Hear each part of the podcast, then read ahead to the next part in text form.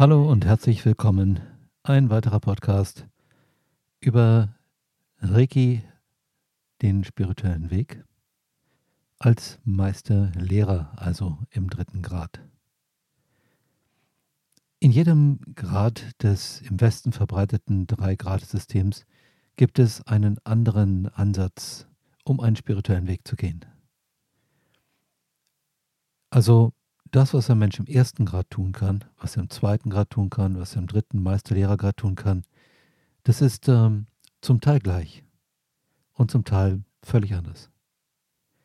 Oft wird das übersehen und deswegen werde ich dir hier einiges darüber erklären, damit du verstehst, was du mit deinem Meisterlehrergrad machen kannst oder wenn du den auch bekommen möchtest, was du dann erwarten kannst und was nicht.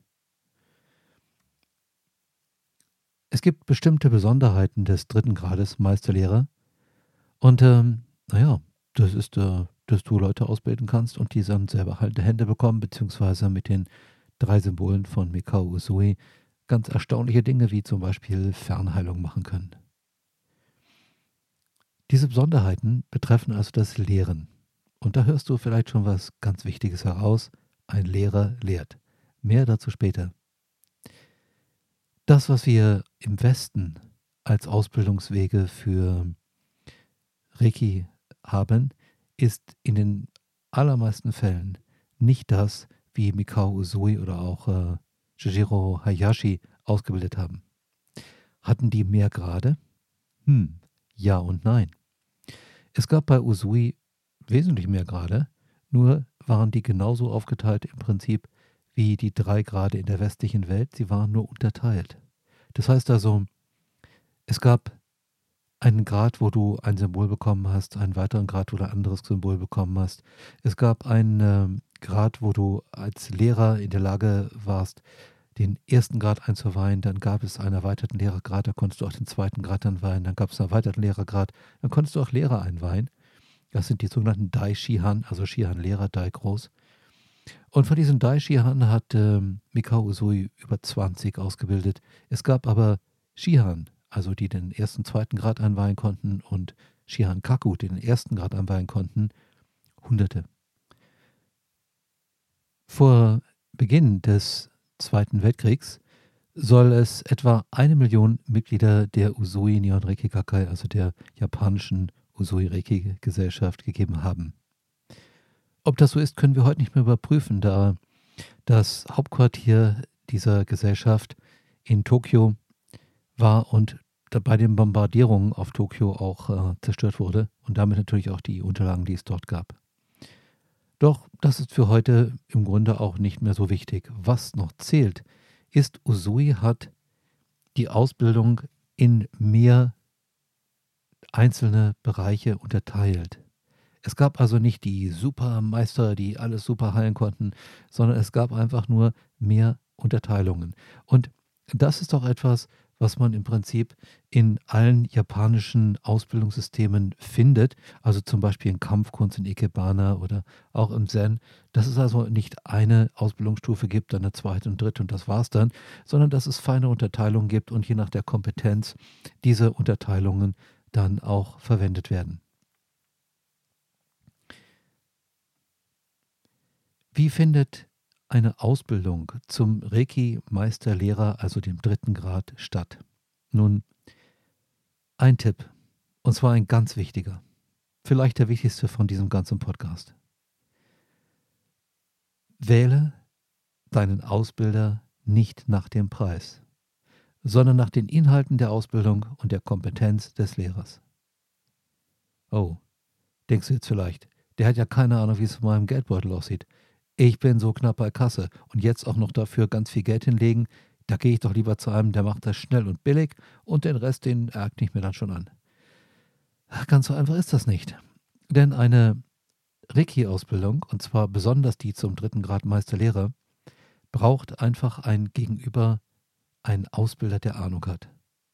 Der versteht, was er tut, der für dich nicht nur jemand ist, der auswendig gelernte Techniken vermittelt, leider ist das heute sehr oft so, sondern der dir erklärt, wie es funktioniert, Seminare zu geben, wie man mit Meisterschülern umgeht, wie man mit erste Gradschülern, zweite Gradschülern umgeht, was man beachten muss, wenn man die einzelnen Techniken vermittelt und so weiter.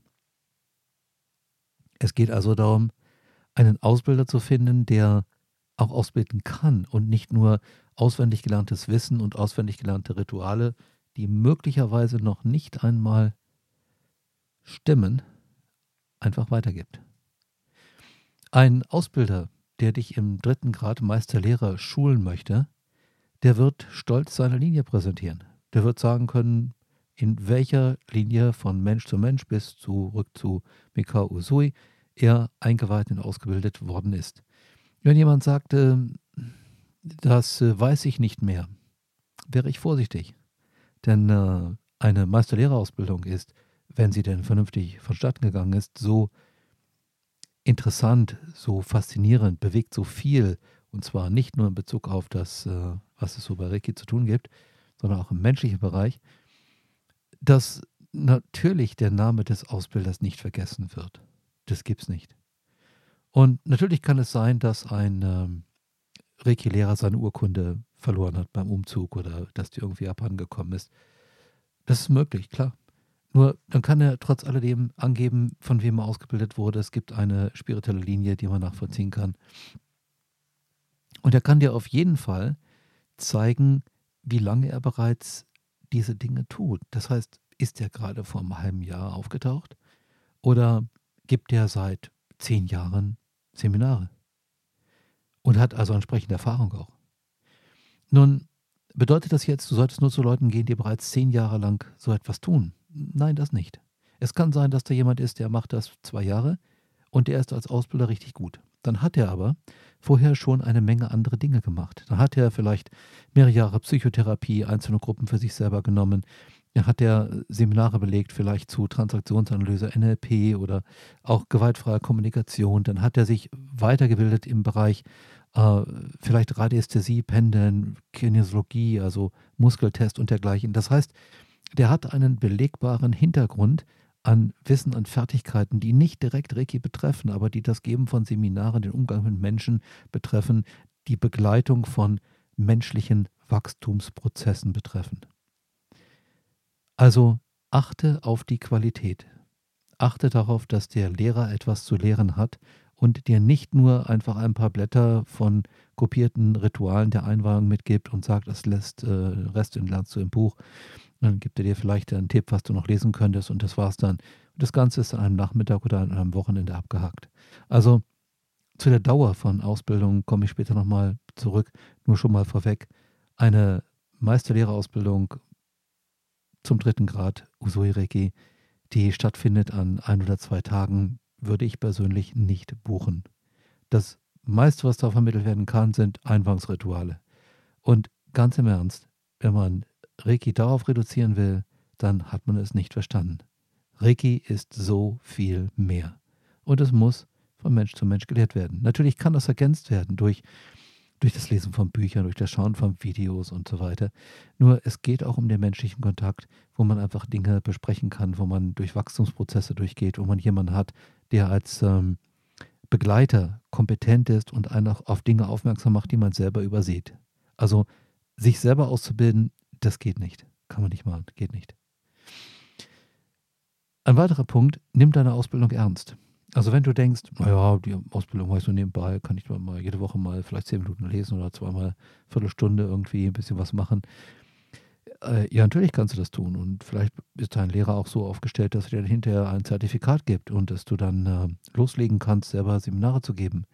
Aber vorbereitet, nun, das bist du nicht. Du bist vorbereitet, wenn du diese Ausbildung tatsächlich ganz oben deiner Prioritätenliste ansiedelst und einfach lernst, wann immer es was zu lernen gibt, dass du probierst, dass du Fragen stellst, dass du dich auseinandersetzt mit dem, was du lernst. Und unterschätze nicht, was es alles bei Reiki gibt. Ich habe neun Bücher bei Reiki geschrieben und ich bereite weitere vor.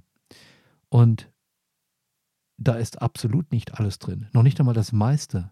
Noch nicht einmal ein großer Teil von dem, was ich über Reiki weiß, was ich darüber gelernt habe, was ich entdeckt habe, sondern das ist vielleicht 0,5 Prozent von dem, was ich in meinen Kursen im Rainbow Reiki Ausbildungsinstitut vermittle. Also, es gibt über Reiki richtig viel zu lernen. Und zwar lebendiges spirituelles Wissen, nicht nur in Bezug auf Geistheilung, sondern auch in Bezug auf Medialität, in Bezug auf den spirituellen Weg, in Bezug auf das Menschsein mit dem Engelsein, was wir alle miteinander zusammenbringen müssen.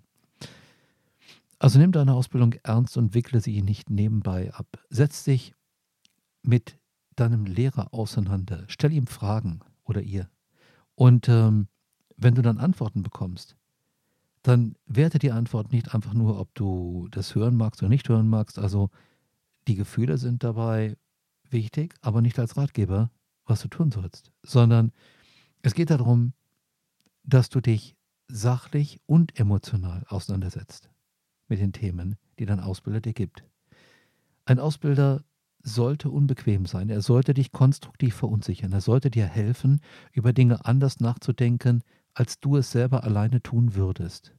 Denn wenn er nur das macht, was du toll findest, ist er kein Ausbilder, dann ist er ein, ja, weiß nicht, jemand, der dich bestätigt, der dir den ganzen Tag erzählt, wie super du bist und dass du nicht zu lernen brauchst. Und hey, dafür Geld bezahlen und dafür in Seminare kommen, warum? Ein Ausbilder weist dich auf das hin, was du nicht kannst oder was du wahrscheinlich nicht kannst. Er hilft dir dabei, die Fragen zu stellen, auf die du alleine gar nicht kommen würdest. Da denkst du gar nicht dran alleine. Und deswegen ist das unbequem, weil es in neues Gebiet vorzudringen gilt.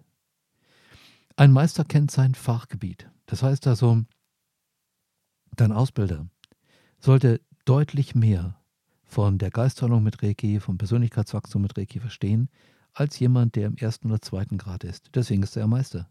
Der Unterschied in der Kompetenz vom Meister zum Gesellen im Handwerk ist sehr groß.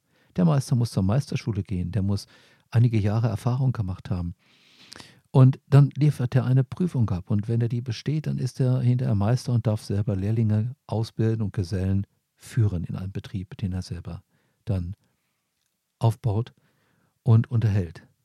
Und in dem Moment, wo ein Meister im Grunde nicht mehr Ahnung hat als ein, ein Lehrling, ist er kein Meister. Dann hat er vielleicht den Begriff Meister irgendwo auf dem Zertifikat stehen, aber er ist es nicht, er lebt das nicht. Also achte darauf, wenn du Reiki-Meister dritte Grad werden möchtest, dass du deutlich kompetenter bist als der durchschnittliche erste oder zweite Grad Seminarteilnehmer, denn du willst sie unterrichten. Reiki-Meister wissen also mehr und können mehr als nur einweihen in ersten, zweiten, vielleicht dritten Grad und die Inhalte von den Seminaren aufzählen. Und dieses Wissen, dieses Verständnis kommt aus intensiver Praxis. Und zwar nicht nur Selbstbehandlung, sondern auch die Behandlung von anderen. Ein Lehrer lehrt, hatte ich schon mal zu Anfang ge gesagt. Und ähm, das hat damit zu tun, dass oft eine Art Unterteilung gemacht wird im Westen. Und zwar zwischen der Meisterausbildung und der Meisterlehrerausbildung. Ich mache das nicht. Ich bilde also niemanden aus in einem Meistergrad, ohne ihm das Lehren beizubringen und ihm zu sagen, das ist eine Berufsausbildung. Hier geht es darum, dass du andere Leute ausbildest und einweist. Warum mache ich das so? Warum mache ich das nicht äh, so wie andere auch und mache einen 3a-Grad und einen 3b-Grad? Also 3a bedeutet, du weißt den anderen als Meister ein, erzählt ihm was von Meditation mit dem Reiki-Symbol und das ist irgendwie ganz Tolles, dass er dann Meister ist und äh, das kann er nur für sich selber machen. Und dann gibt es noch einen 3b-Meister und der der lernt dann auch, wie man andere Leute einweiht. Das mache ich nicht, weil ich das für sinnlos halte. Ein Lehrer lehrt und ein Meister ist ein Lehrer, ist immer ein Lehrer. Also ich kann nicht eine Ausbildung zum Ausbilder machen, wenn ich gar nicht ausbilden will, wenn ich gar keine Schüler unterrichten will. Da ist doch kein Sinn in dem Training. Im Wesentlichen lehrt im Übrigen ein Lehrer durch das Lehren. Den Meistergrad nur für sich zu machen, ist meiner Ansicht nach ein kolossales Missverständnis. Denn die ganzen tollen Dinge, die der spirituelle Regieweg für Meisterlehrer im dritten Grad bereithält, haben in irgendeiner Form damit zu tun, dass man Schüler ausbildet und dass man daran wächst. Wenn jemand eine Einweihung bekommt in den Meisterlehrergrad, ist es toll. Es gibt ihm die ähm, Möglichkeit, praktisch die Aktivierung seiner Werkzeuge, die er dann lernen muss, also wie mache ich die Einweihungsrituale, damit er andere Leute im ersten, zweiten Grad und vielleicht auch im dritten Grad einweihen kann, dass die heilende Hände haben, dass die Symbole benutzen können von Usui. Soweit, so gut. Nur oft wird dabei mitgegeben, dass ähm, eine Einweihung etwas sei wie ein Problemlöser, eine automatische Persönlichkeitsentwicklung. Und das ist es ganz bestimmt nicht. Natürlich fühlst du dich nach einer Meistereinweihung besser, vielleicht euphorisch, vielleicht bist du einige Tage richtig gut drauf und dann holen dich irgendwann die Problemstellungen, die Lernthemen deines Lebens wieder ein. Das ist völlig normal. Denn die werden nicht durch die Einweihung verändert und abgeschafft. Und ganz bestimmt ist eine Heilung von irgendeinem gesundheitlichen Problem durch eine Einweihung, vielleicht auch in den dritten Grad, irgendwann mal geschehen. Aber es ist nicht so, dass man sagen kann, durch die Einweihung in den Meisterlehrergrad wirst du gesund. Das stimmt nicht. Dafür gibt es Unmengen Gegenbeispiele. Das heißt, Leute, die auch als Meisterlehrer krank geblieben sind oder krank geworden sind. Und es wäre auch seltsam, denn das bedeutet ja, dass ähm, der spirituelle Sinn einer Krankheit gar nicht mehr entdeckt wird, dass es um den gar nicht mehr geht. Eine spirituelle Entwicklung hat immer damit zu tun, in sich die göttlichen Eigenschaften wahrzunehmen, anzunehmen und in das Leben mit einzubringen. Dazu gehören Bewusstsein, Eigenverantwortung und Liebe. Und wenn ich einfach durch irgendeinen Trick äh, ein tolles Leben habe, reich und gesund und berühmt bin und alle Leute mich mögen und so weiter, naja, das ist so in Filmen, aber nicht in der Wirklichkeit. Es funktioniert anders. Es gibt also keine automatische Persönlichkeitsentwicklung und Problemlösung von irgendwelchen Lebensproblemen, zum Beispiel geldlicher Art, gesundheitlicher Art, beziehungstechnischer Art, durch Einweihung. Bedeutet das, es wird niemals zu einer Heilung geschehen? Nein, das kann passieren, aber es ist nicht etwas, was zu der Einweihung in den Meisterlehrergrad gehört. Es kann dir auch bei einer Reiki-Behandlung passieren, dass du aus irgendeinem Grund diese Behandlung bekommst und etwas in dir macht. Klick in deinem Unbewussten und irgendein Problem ist weg. Habe ich schon erlebt, gibt es durchaus. Ist nicht planbar. Und insofern kann es genauso passieren bei einer Einweihung wie bei einer Behandlung. Die Lehrer-Schüler-Beziehung und die spirituelle Entwicklung des Lehrenden, des Meisters, wird einfach angeregt durch das, was er macht. In dem Moment, wo der Lehrer lehrt, hat er die Möglichkeit, als Persönlichkeit spirituell zu wachsen, seine Talente zu entdecken und zu entfalten. Insofern ist es für einen Reiki-Meisterlehrer unbedingt notwendig, sich mit seinen Schülern auseinanderzusetzen und zu verstehen, dass jeder Schüler anders ist. Das heißt also, natürlich geht es nicht darum, einem Schüler einfach ein paar äh, bedruckte Seiten zu geben, wo drauf steht, wie man Leute einweiht, ihm dann eine Einweihung zu geben und äh, ihn dann loszuschicken zu sagen, so, hier hast du dein Zertifikat, nun gib erfolgreich Seminare. Es gibt natürlich Standardthemen. Also Standardthemen bedeutet, wie weiche ich jemand ein, wie sind die Symbole und äh, so etwas. Nur darüber hinaus gibt es individuelle Themen, die während einer Reiki-Ausbildung immer angesprochen werden.